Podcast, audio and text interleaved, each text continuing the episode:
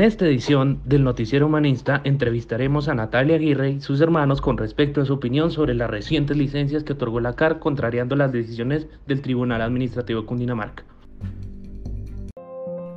Voy a contarles que no he podido dormir durante mucho tiempo.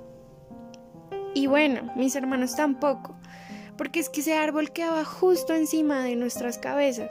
Incluso la profesora me regañaba todo el tiempo porque vivía elevada pensando que ese árbol nos iba a matar a todos.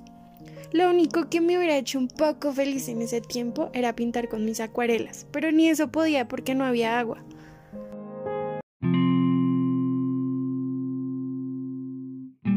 Nosotros luchamos mucho tiempo para que nos dieran una escuelita en el barrio. ¿Me tocó caminar? Yo también caminé. Desde la iglesia Mochuelo Alto hasta la Alcaldía Mayor de Bogotá. Fueron cuarenta y cuatro kilómetros en un solo día.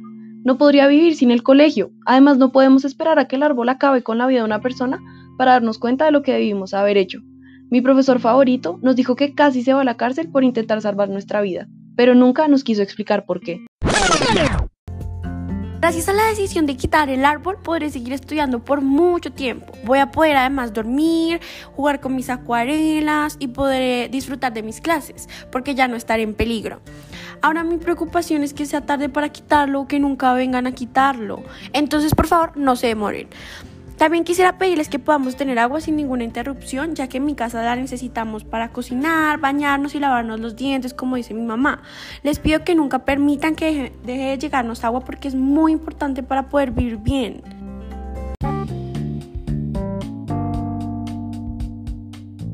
Gracias por sus declaraciones, niños. Y a ustedes, nuestros oyentes, los esperamos en una próxima edición del Noticiero Humanista, La Voz de los Oprimidos.